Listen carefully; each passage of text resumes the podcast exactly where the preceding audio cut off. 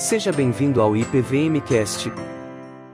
Hoje chegamos à última palavra da série, que é aquela palavra que aplica-se a, a todos nós. Sendo os seus papais vivos ou não. A gente vai falar um pouquinho sobre isso. Eu conversei pela manhã que nem todos são maridos, nem todos são esposas, nem todos são pais, mas todos somos filhos. Essa é uma condição que nos coloca no mesmo patamar. E nós trabalhamos aí ao longo desse mês o desenvolvimento e a importância do papel de cada uma dessas pessoas no núcleo chamado família.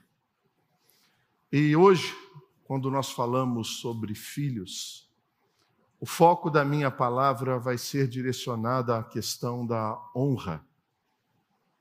Honra. E falar sobre honra no contexto em que nós vivemos é, é muito desafiador, porque normalmente esse papel da honra ele é desenvolvido quando os nossos pais, e eu quero que vocês entendam bem, eu estou eu tô setorizando a questão da honra e estou pegando um momento da nossa vida, que são quando os nossos pais já são mais velhos e precisam mais da nossa atenção e do nosso cuidado. Aplicar a honra dentro desse contexto é muito desafiador. Por quê? A sociedade não valoriza as pessoas maduras. A sociedade não valoriza as pessoas mais velhas. O mercado de trabalho é cruel com essas pessoas. Eles querem tirar todo o sangue daqueles que são mais novos, para que num determinado momento você seja colocado a escanteio, de tal forma que já seja plantado no seu coração o senso de inutilidade. É um desafio falar sobre isso, porque a sociedade tem um anseio pela busca insaciável da juventude falar sobre o envelhecer, sobre o envelhecimento, sobre o amadurecimento, pode provocar um pouco de urticária.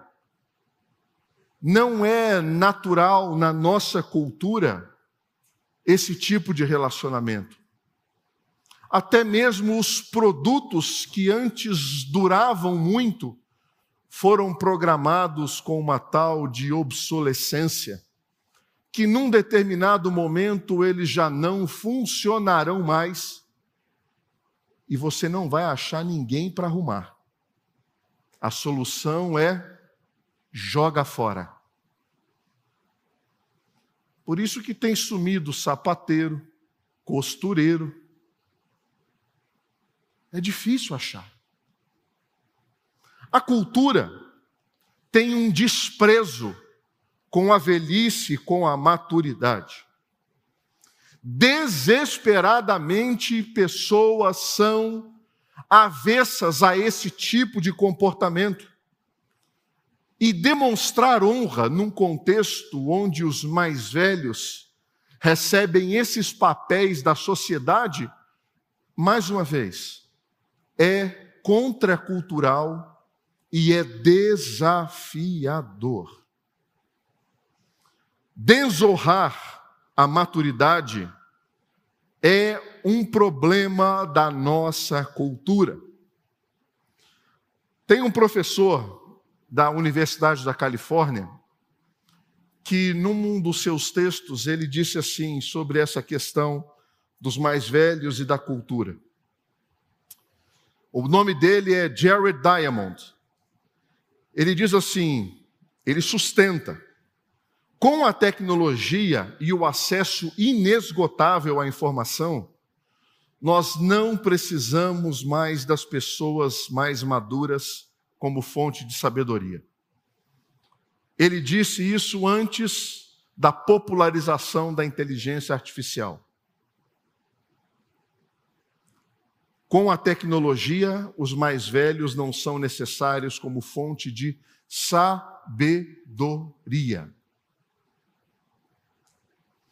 Essa semana que passou, nós vivemos um drama mundial. O submarino aportuguesado Titã, que tinha uma missão de ir até o Titanic. Todos nós acompanhamos, eu, eu, eu, eu principalmente de maneira angustiada, quando sai aquela notícia 90 horas de oxigênio. Meu Deus. Contagem regressiva começou ali. Né? Ah, na sexta-feira, eu li um artigo de uma entrevista que foi dada pelo Stockton Rush, que é o CEO da Ocean Gate, que estava naquele submarino. E nessa entrevista, que está no YouTube, está o áudio dela no YouTube, olha a frase dele associado a essa realidade da cultura.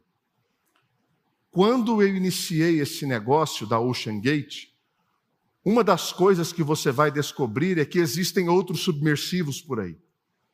Mas eles normalmente empregam os senhores com experiência militar em submarinos, e você vai ver um monte de homens brancos de 50 anos de idade. Eu queria que a nossa equipe fosse mais jovem, inspiradora. Então nós realmente tentamos contratar jovens, inteligentes, motivados, porque estamos fazendo coisas que são completamente novas.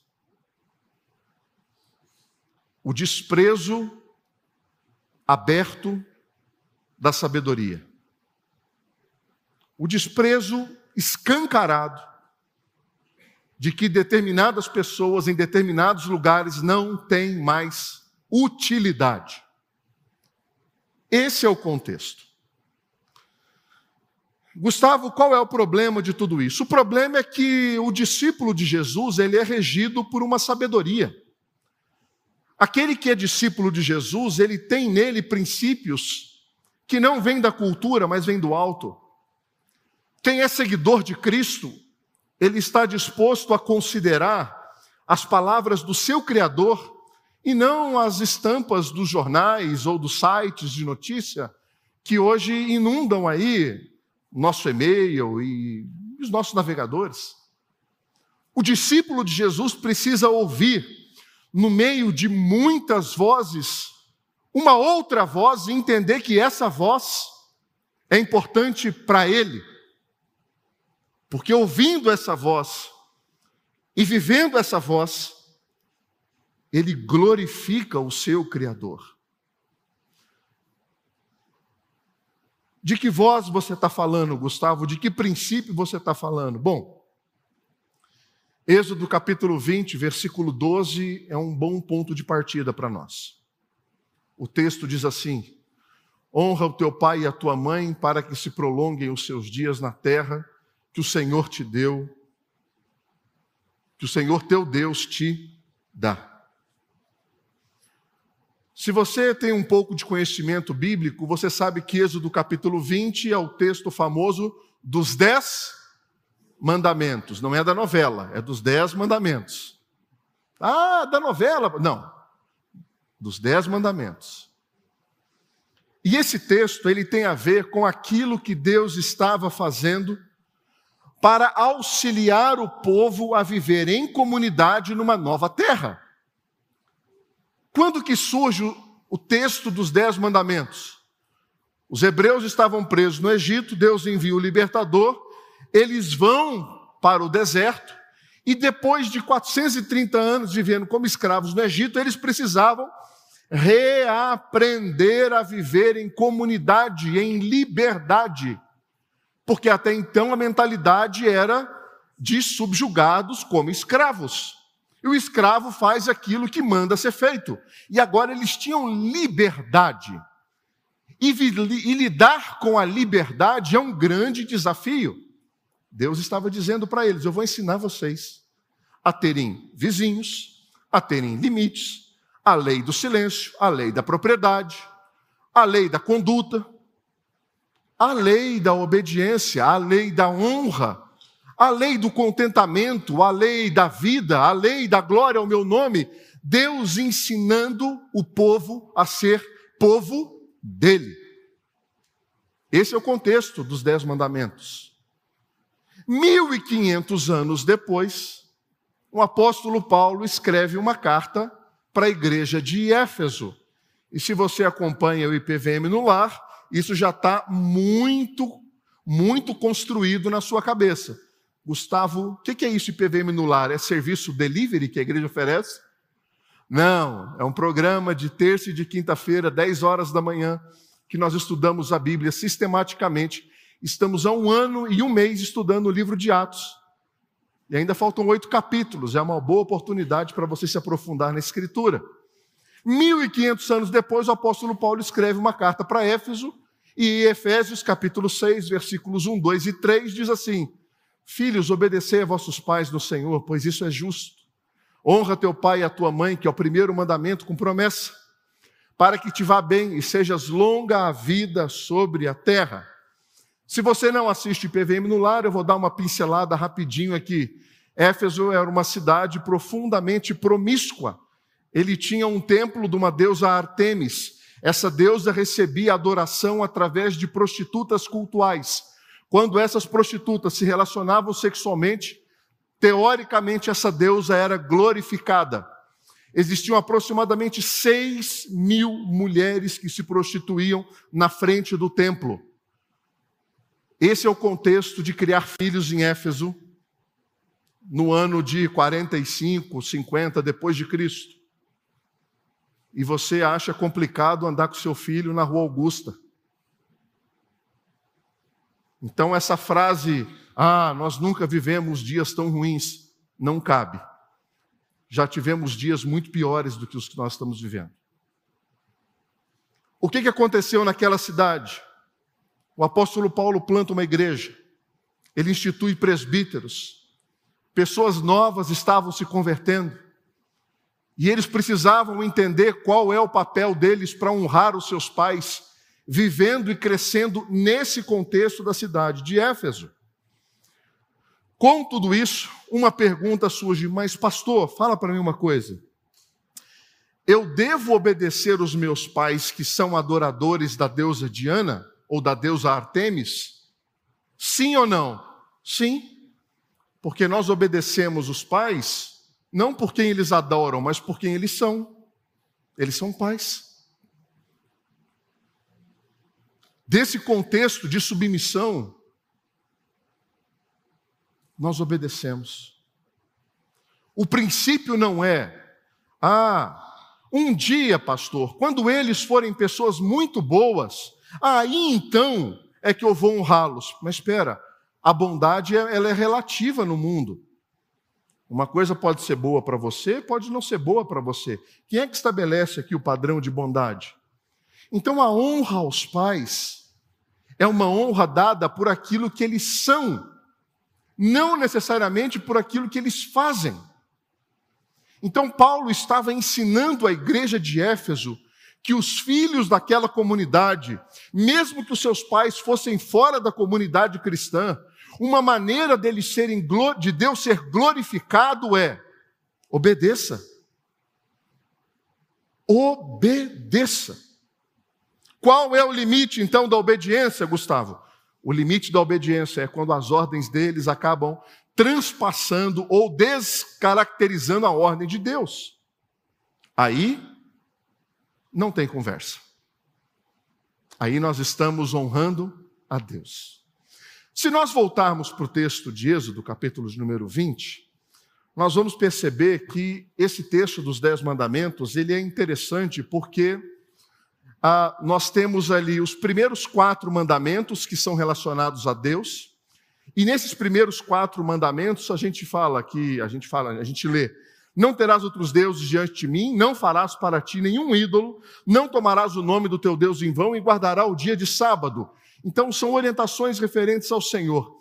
E no meio do decálogo, nós temos ali um mandamento dizendo: honra o teu pai e a tua mãe. No Antigo Testamento fala de honra, no Novo Testamento fala de obediência. Por que essa diferença? Porque no Antigo Testamento Deus estava ensinando a ser povo, e no Novo Testamento ele estava ensinando a eles serem submissos, dentro de um contexto de diversidade de crença e de valores. E dentro dessa perspectiva, nós percebemos que esse mandamento ele está como uma estaca no meio do decálogo, sinalizando um novo comportamento de homens e mulheres com relação aos seus pais, para que a sociedade se beneficie desse comportamento de filhos com os seus pais. Quando esse mandamento foi dado, em Êxodo, capítulo número 20, estava acontecendo ali um processo de formação de Israel para que a família ocupasse o lugar central da comunidade. Tudo isso é relembrado. As tribos, as famílias, o povo, as heranças, a terra, tudo estava sendo construído em torno da família. Nesse tempo, as crianças não aprendiam sobre Deus indo ao tabernáculo. Não. Elas aprendiam sobre Deus nas suas casas com os seus pais, com as suas mães, com os seus irmãos. Hoje, uma frase muito comum é assim: eu preciso de uma igreja porque meu filho tem que ter um conhecimento de Deus. Como se fosse, eu preciso de uma escola de esgrima, eu preciso de uma escola de línguas, eu preciso de uma escola de balé, Espera.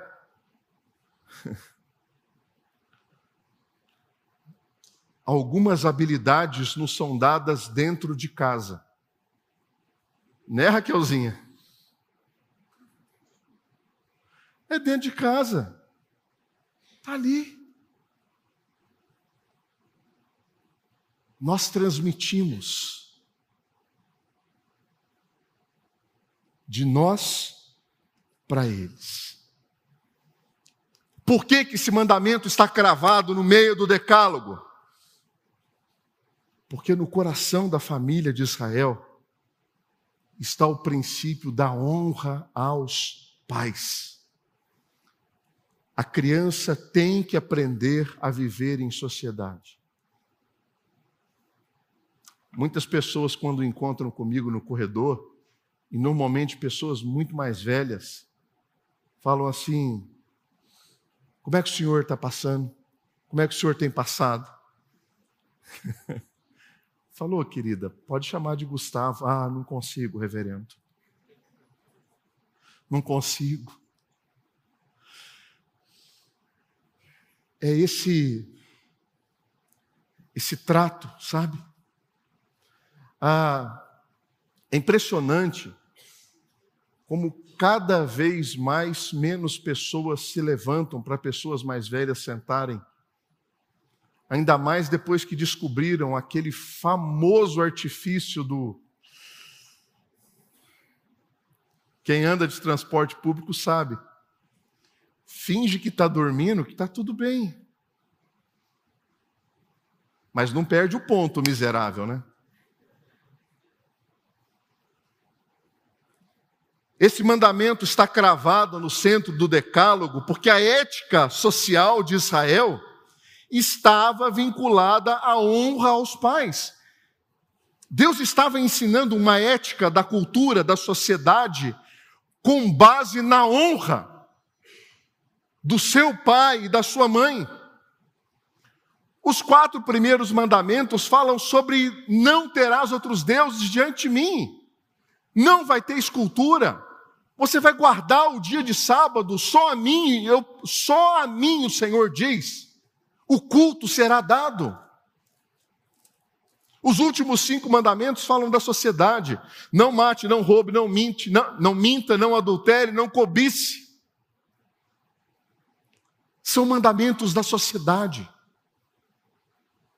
Uma pergunta aqui: será que essa, esse aumento sistemático, constante de violência, abuso, roubo, corrupção, não é fruto de uma omissão no papel dos filhos com relação aos seus pais e dos pais com relação aos seus filhos?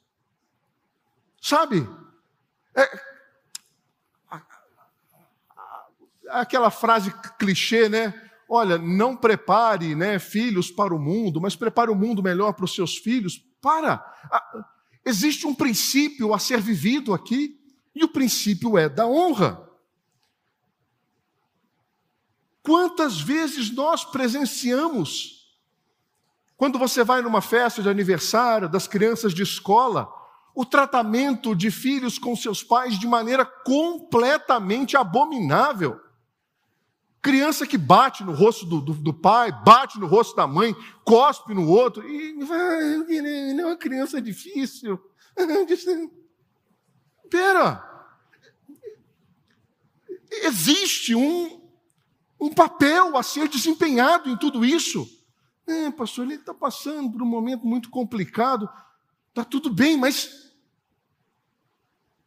você não está entendendo que se continuar desse jeito o negócio vai dar ruim? Vai, vai virar um, um, um ser humano bem complicado? Nós, pais e mães, nós, filhos, desempenhamos ordem social no cumprimento deste mandamento. Por isso, filhos precisam aprender a honrar, a não matar, não adulterar, não roubar, não cobiçar. Você já pensou que talvez esse ambiente tão corrupto que a gente vive não é fruto de uma frouxidão no cumprimento desse mandamento de honrar pai e mãe? Pastor, você está falando de honrar aí, mas eu confesso que eu tenho um pouco de dificuldade de entender essa, essa, essa, essa palavra. Bom, a palavra honrar, ela, se ela fosse uma tradução literal, seria peso seria algo pesado, algo importante. Ou seja, não é algo leve e nem natural, é pesado. Sabe quando você tem algumas decisões importantes para tomar na sua vida, que aquilo perturba o seu sono, ocupa a sua mente, afeta seus relacionamentos? Honra tem a ver exatamente com isso. Ser algo pesado. Dentro da, da, da, da perspectiva bíblica do Antigo Testamento, é, honrar significa dar glória a Deus, reconhecer valor, tratar com deferência, um reconhecimento. Gustavo, quais são as implicações dessa palavra no contexto bíblico? É somente aos pais? Não não é somente aos pais. Dentro do contexto bíblico, a gente fala dessa palavra honra com relação às autoridades. A gente fala sobre políticos, a gente fala sobre gestores. A Bíblia utiliza essa mesma expressão de honra. O próprio Senhor Jesus, quando fala dai a César o que é de César, ele está estabelecendo ali um princípio de honra com o Estado. Faz aquilo que tem que ser feito com o Estado e faz aquilo que tem que ser feito com Deus. Na própria comunidade local, com a liderança estabelecida. Nessa cultura que nós vivemos, exercer uma liderança espiritual numa igreja local muitas vezes beira o caos. O caos. Porque existem líderes despreparados, imaturos, que não sabem lidar com a responsabilidade que foi concedida a eles. Recentemente me mandaram um vídeo de uma dessas comunidades um pouco mais avivadas, que é, tem aquele esquema do líder de uma célula. E esse líder de célula, às vezes, tem uma liderança abusiva sobre as pessoas com as quais ele lidera. Um deles ligou para o líder e perguntou: Líder, eu gostaria de ir na praia esse final de semana. E a resposta dele foi: Só um minuto, eu vou orar, depois eu te dou um retorno. E aí ligou para ele e falou: Olha, o Senhor me disse que o mundo espiritual vai estar muito atribulado esse final de semana, então é melhor você não ir para a praia.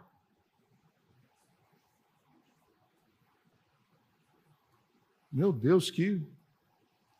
Que, que ele está tomando, bebendo, fumando, para poder ter esse tipo de, de percepção sobre o mundo espiritual no final de semana que nem chegou? Gustavo, como que eu lido com isso? Bom, se você é filho, se você é filha, eu acho que você precisa entender que não existe obediência sem honra.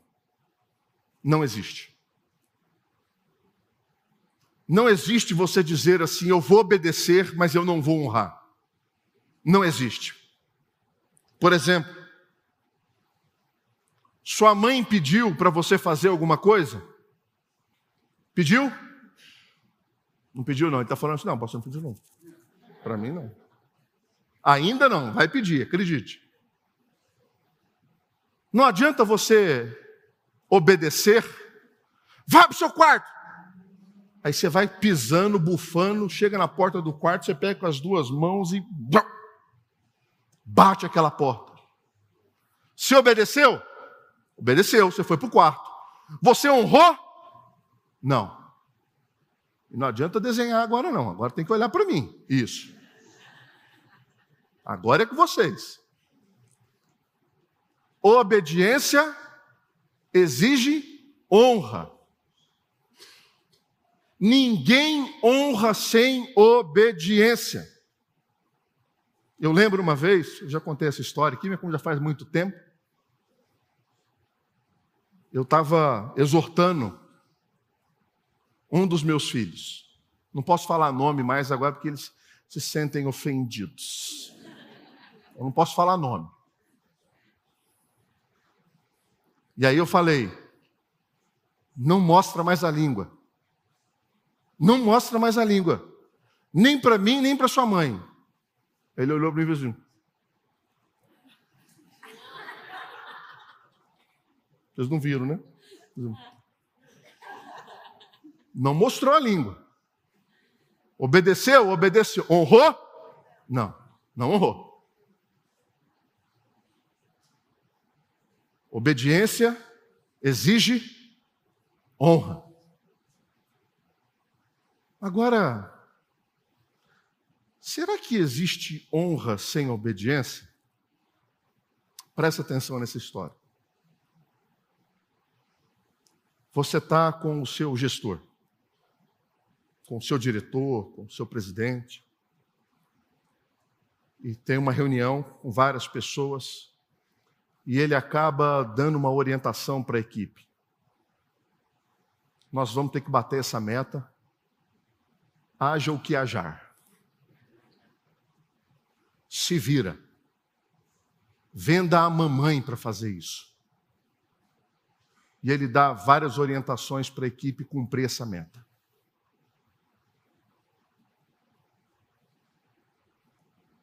No final dessa reunião, você se aproxima dele, morrendo de medo, porque sabe que as contas são implacáveis, elas não param de vir. Crianças na escola, financiamento do apartamento. E você chama ele e fala assim: Olha, eu queria dizer para você que só vocês dois, nessa dimensão que você está exigindo que eu caminhe, eu não vou caminhar. Você está desobedecendo? Tá. Você está honrando? Tá. Então existe honra sem obediência. Mas você pode também desobedecer e não honrar. Quando você sai quieto na reunião e depois mete o pau no cafezinho para todo mundo do absurdo que vocês ouviram. Então, a, gente está falando aqui de um aspecto amplo sobre a vida do discípulo de Jesus, sobre a vida de homens e mulheres que têm o desejo de caminhar com Cristo.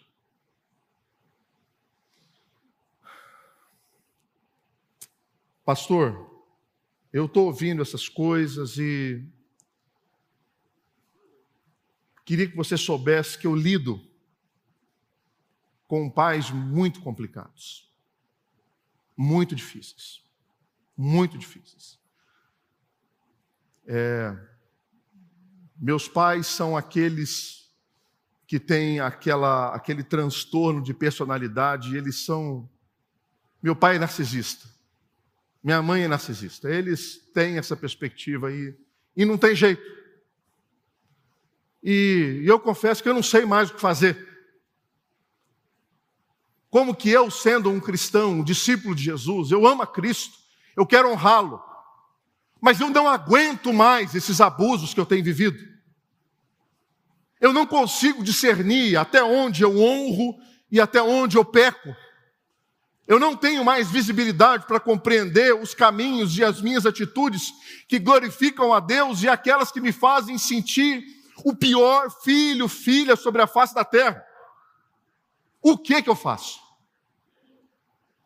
Bom, eu quero dar algumas orientações para vocês. Eu não vou conseguir esgotar esse assunto, mas assim, é exclusivamente para a gente ter um alívio em situações como essas. Porque nós que somos pastores de igreja, a gente olha para a comunidade muitas vezes como se fosse uma grande estrutura com muitos parafusos e porcas, e algumas dessas começam a se soltar, sabe? Aí você fala assim: opa, acho que eu tenho que apertar mais aqui, acho que eu tenho que apertar mais aqui, eu tenho que apertar mais aqui, eu tenho que apertar aqui. E é impressionante, quando a gente lança séries assim, sobre família, sobre algumas outras perspectivas, as semanas que antecedem, eu recebo, provavelmente o Eduardo, Marcelo, o Cláudio, um monte de situações de que envolvem exatamente circunstâncias daquilo que a gente vai fazer. Então, como que eu lido com uma situação como essa? Bom, eu acho que a primeira orientação para você é estabeleça limites claros nessa relação. Limites claros. Porque a pessoa que tem essas dificuldades de relacionamento, elas não conseguem criar nenhum tipo de empatia, as palavras são sempre palavras que levam o outro para se tornarem a pior pessoa possível. Não existe nenhum tipo de limite da percepção, da relação que essa pessoa tem com a família que ela estabeleceu, porque provavelmente ela já casou, provavelmente ela já tem filhos, provavelmente ela está morando em outra cidade. Então, estabeleça limites claros nessa relação. Se eles são dependentes emocionais de você para se sentirem bem, Coloque limites claros sobre isso. Se eles são dependentes financeiros de você, porque de repente não existe nenhum tipo de controle sobre a vida dessas pessoas, coloque limites claros sobre isso. Mas, Gustavo, como que eu faço isso? Por que, que eu faço isso? Porque você precisa guardar o seu coração de toda a enxurrada de ataques que você recebe. Você precisa preservar a sua vida emocional e espiritual. Você precisa olhar para os seus pais com amor e não mais com raiva, com ódio, com desprezo, com isolamento, mesclando com amor, idolatria, devoção que você tem por eles. Estabeleça limites claros, Provérbios capítulo 4, versículo 23. O texto diz: sobretudo o que se deve guardar, guarda o coração, porque dele procedem as fontes de vida. Não tenha receio de estabelecer limites claros, com respeito e com amor por eles. Segundo, se a situação está irremediável, se a situação está profundamente abusiva, se a situação está assim te esgotando totalmente, dê um tempo nesse relacionamento. Como assim, Gustavo? É isso mesmo não atenda algumas ligações. Deixe claro os limites e dê um tempo nesse relacionamento. Eclesiastes capítulo 3, versículo 5 diz: tem o tempo de espalhar pedras, o tempo de juntar pedras, tem tempo de abraçar e tem tempo de afastar-se de abraçar. Há três semanas, o reverendo, Marce... o reverendo é, Renato esteve conosco, falando sobre aquelas, aqueles vampiros que nós temos que lidar, falando de Jesus como exemplo da multidão e da multidão ser um vampiro. Jesus Cristo se recolhia. Jesus Cristo dizia hoje não. Jesus Cristo dizia: Eu vou para o monte orar, vocês ficam aqui. E ele saía. Eu não estou dizendo para você nunca mais olhar na cara, mas esse afastamento pode dar para você clareza e lucidez sobre aquilo que você está vivendo agora. Terceira orientação. Olha para mim. Você não é responsável pela cura dos seus pais.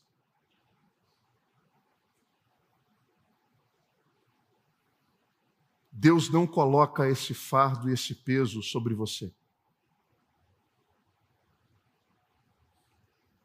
Eles serão curados psicólogos, psiquiatras, medicamento, tratamento, terapia, vida em comunidade, ação do Espírito Santo do Senhor. Não você.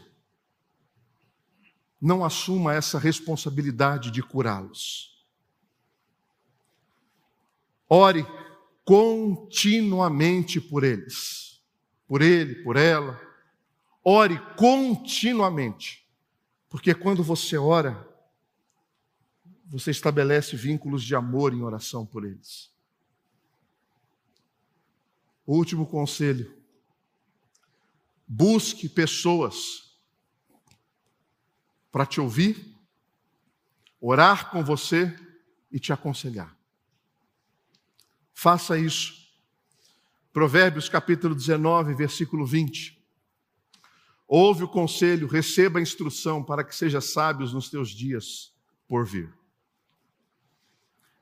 Fechando esse bloco sobre pais abusivos, narcisistas e tudo mais, eu quero fazer uso aqui de uma de uma linha de raciocínio que fala sobre o desenvolvimento e aplicação da honra em todas as fases da nossa vida.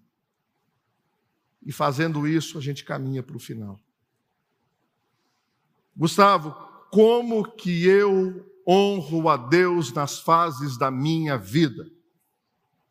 Bom, temos crianças aqui? Sim? Lá em cima tem criança? Lá tem mais alguém? Cadê? Faz joia para mim, a criançada aí. Joia. Como que vocês honram o papai e a mamãe na idade que vocês têm? Sabe como? Obedecendo. Obedecendo. Quer honrar o papai e a mamãe sendo criança? Obedeça. Porque o papai e a mamãe estão dando para vocês princípios que vão ajudar vocês a serem boas meninas e bons meninos, boas mulheres e bons homens. São princípios norteadores que vão te ajudar a viver bem. Ah, pastor, mas eu não concordo. Não interessa. Obedeça. Amém? Adolescentes. Eu sou adolescente, pastor. Sei tudo. Eu sei que você sabe. Na adolescência, pais e filhos começam a desenvolver um pouco mais de conflito, porque aquelas perspectivas já começam a ter um pouco mais de resistência porque eles adquirem um senso de eu existo, eu sei, quando eles percebem que muitos deles têm mais habilidades tecnológicas do que você, ele acha que ele sabe mais de todas as áreas do que você sabe. Só porque ele muda de canal mais rápido. Enquanto você está procurando o botão do volume. Eles são dotados disso. Adolescentes, olha para mim. Nessa idade,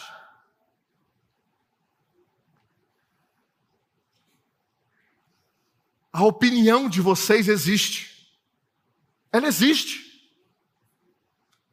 Nessa idade, a opinião de vocês ela é importante. Vocês têm mais autonomia. Mas também não interessa, você vai fazer a vontade do seu pai e da sua mãe. Eles reconhecem que existe isso. Mas não interessa. Você precisa respeitar. Você honra os seus pais respeitando. Acolha essa palavra, respeito. Porque quando você respeita os seus pais e a opinião deles, mesmo que o seu coração vire um vulcão, respeite. Gustavo, a gente cresce, né? Cresce. E na fase adulta? Na fase adulta acontece uma coisa interessante, porque quando a gente casa e a gente sai de casa, a gente sustenta uma admiração um pouco velada por eles. Você olha para eles assim, eles estão lá no alto do Olimpo. Mas você ainda não reconhece muito bem isso. Eles estão reinando lá em cima e você fala assim: caramba, como que eles fizeram tudo o que fizeram? Porque a mulher, quando vai para casa com o marido, percebe que a secretária não veio junto. Não veio. A, mãe, às vezes, não veio. Às vezes vai, aí é um problema. Mas, às vezes, não veio. E aí, é, você fala assim: como, como que mamãe deu conta de fazer tudo o que faz? Como que ela lidou com marido, com casa, com vida profissional? E, e ó, a gente nem botou filho na jogada ainda, hein? Guarda aí. Só nós. O homem. O homem às vezes tem outra perspectiva, porque o homem, quando chega no final do mês, fala assim: caramba, como que meu pai deu conta?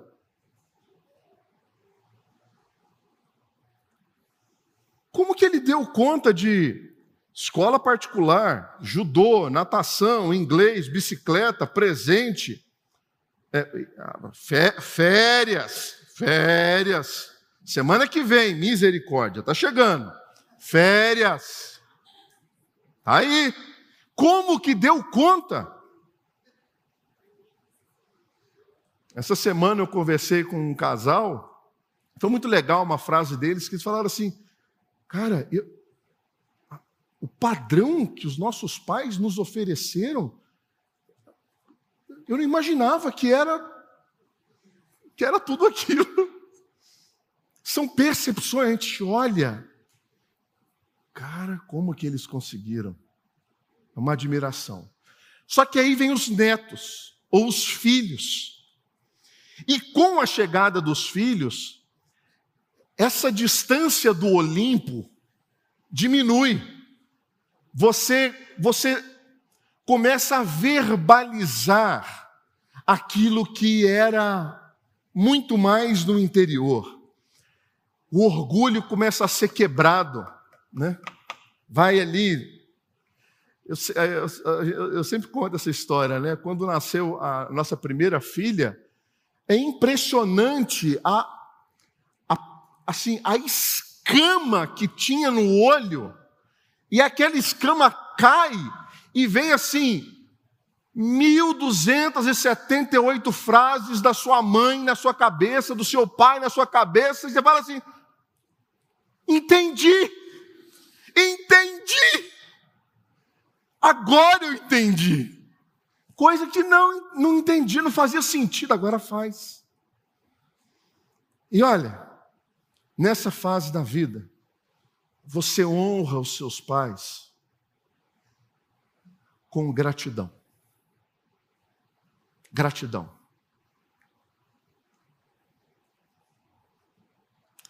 Levando os netos para passar no final de semana, levando eles para uma viagem, sentados à mesa, repartindo alimento, você só se alegra por ver aquele momento ali. Você está honrando seus pais. É como o Salmo 128 diz: ver os filhos à mesa, os filhos dos seus filhos, como um fruto da oliveira, do azeite, a cura, a bênção sobre, sobre a família. Gustavo, mas e quando chega a velhice? Como é que faz? É. Aí chega a hora do cuidado. Aí a honra adquire aquele, aquele sentido bíblico mais literal, de ser algo feito pela responsabilidade do que tem que ser feito, mesmo não tendo muita alegria naquilo que precisa ser feito, porque é algo pesado, e tudo bem, chegou a hora. É nessa hora é nessa hora que todo bombardeio da cultura vem sobre nós e nós ouvimos a voz da Escritura dizendo para nós: honra o teu pai e a tua mãe. Não mais obedeça, honra. Não é mais obediência, é honra, peso, sustento. É isso. Isso glorifica a Deus. Culturas que antes desprezavam os seus mais velhos, os discípulos de Jesus honram. E honram até o fim. Vai comprometer muitas coisas, mas vamos honrar até o fim. Esse ciclo eu ouvi pela primeira vez quando o pastor Ricardo Agreste falou sobre isso. E me marcou profundamente. Como é que você vai lidar com tudo isso agora? Bom, o primeiro passo é você entender onde você está nesse ciclo. Criança, adolescente, jovem casal, casal com filhos, maduro ou já na velhice? Onde você está nesse ciclo? Você entendeu onde você está? Se colocou ali? Ok. Deixa eu te fazer uma pergunta. Existem passos que você precisa dar para perdoar alguém nessa história? Existe? Vai por mim. Faça o quanto antes. Não tem nada pior do que você ver uma pessoa viver com o sentimento de não fiz o que deveria ser feito. Nada pior. Nada. Uma das imagens mais marcantes que eu experimentei sobre isso foi num velório que eu fui fazer de uma uma jovem que tinha tirado a sua vida. E a história dela era uma história de um relacionamento muito complicado com um pai que absolutamente, pelo que chegou a mim, nunca tinha demonstrado nenhum amor, nenhum carinho, nenhuma aceitação, mas rejeitou a filha a vida inteira. E aí eu estava no velório e de repente, do fundo da sala, eu ouço um, um grunhido. Não foi um choro, foi um grunhido de um homem sendo arrastado por outras duas pessoas, porque ele, ele não aguentava ficar em pé, os gemidos dele eram assim, é, muito interiores, aquilo, aquilo saía dele. Um corredor se abriu no meio do velório e ele se aproxima da filha e não consegue falar. Acabou, não dá mais, acabou. Existe algum perdão na sua vida que precisa ser feito? Acredite em mim, faça o quanto antes. O quanto antes.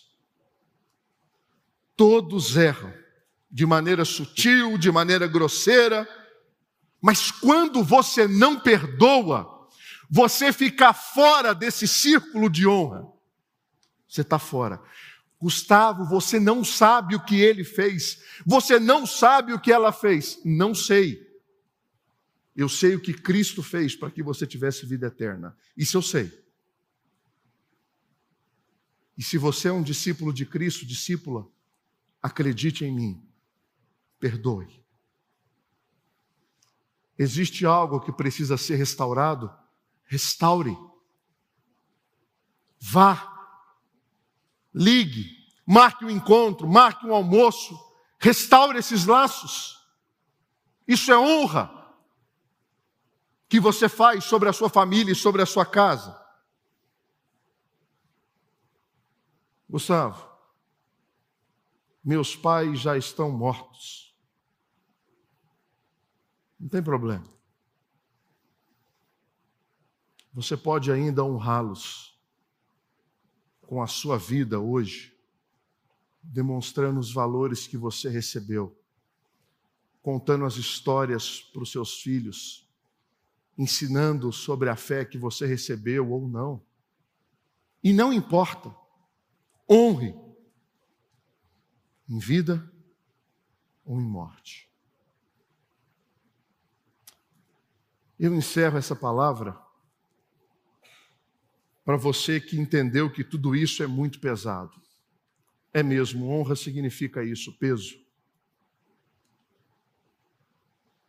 Mas com Jesus Cristo, a nossa vida e as nossas decisões ficam mais fáceis de serem tomadas.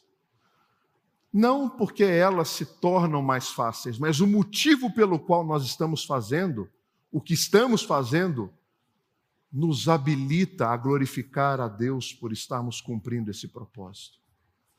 Gustavo, eu não tenho Jesus Cristo. É, isso é mais complicado. Porque dentro dessa circunstância, o seu coração vai simplesmente reger as suas verdades e a sua vida. E nesse caso, o meu conselho para você é: ouça a voz de sabedoria que emana da palavra de Deus. Existe um Deus que te perdoa e que te ama. Existe um Deus que entregou o seu único filho para honrar o Pai e beneficiar a mim e a você com a salvação. Renda-se a Ele. Ele é a sua salvação. Ele é o começo para você entrar nesse ciclo e honrar o seu pai, honrar a sua mãe. Que Deus assim nos abençoe. Amém.